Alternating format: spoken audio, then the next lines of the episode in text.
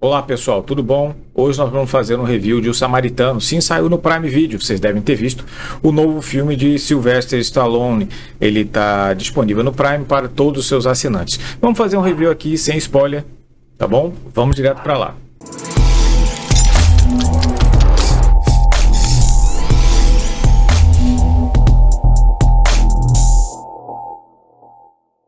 Oi pessoal, meu nome é Leslie, sejam bem-vindos aqui ao meu canal. É um bebezinho, então você, se puder me ajudar, por favor, ficaria muito grato se você deixar seu like, a sua inscrição, coloque o sininho das notificações para não perder nada e vamos embora.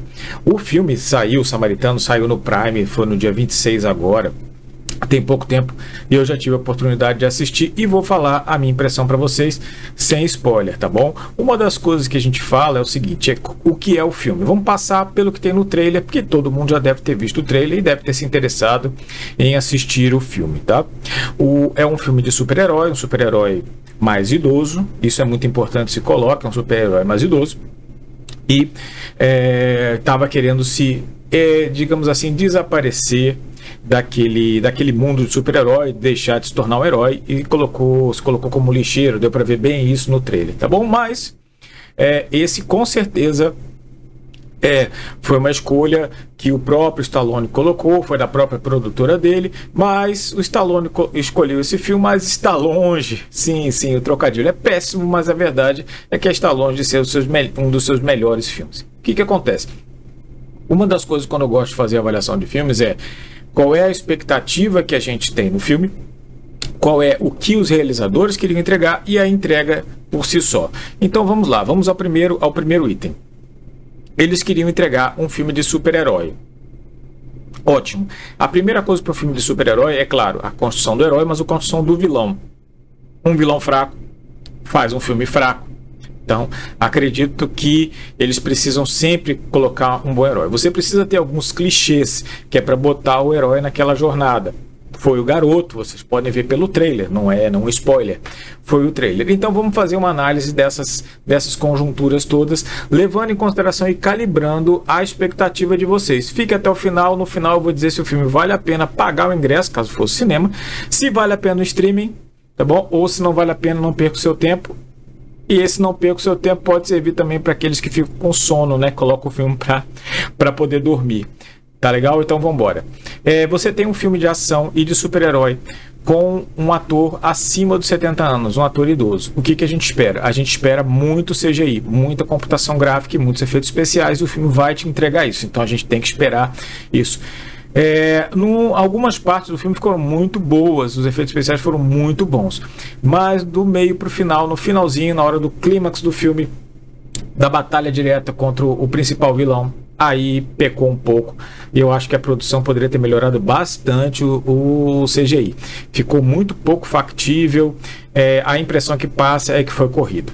Segundo ponto, um vilão que poderia ter sido melhor explorado. Você tem um, um, um herói que tem superpoderes e que vai lutar com um vilão comum. Então eu acho que deveria ter sido um pouco mais construído. Isso não é impossível. Um dos principais vilões do Superman é o Lex Luthor. Então isso não é impossível, mas a construção do vilão ficou um pouco a desejar. A outra coisa que também, na minha opinião, ficou um pouco a desejar foi a elaboração do roteiro e a relação do Stallone, né, do Samaritano, que é o, o herói no caso, que ele colocou, acho que foi Joe ou John, o nome, o nome que ele colocou para se disfarçar, com o garoto. Não houve uma boa construção. Isso foi um pecado, porque tinha tudo para construir muito bem, mas o, a, o roteiro não encaixou e a direção não encaixou. Associado a tudo isso, algumas cenas de ação que é, não dá mais para o Stallone fazer da maneira como ele fez.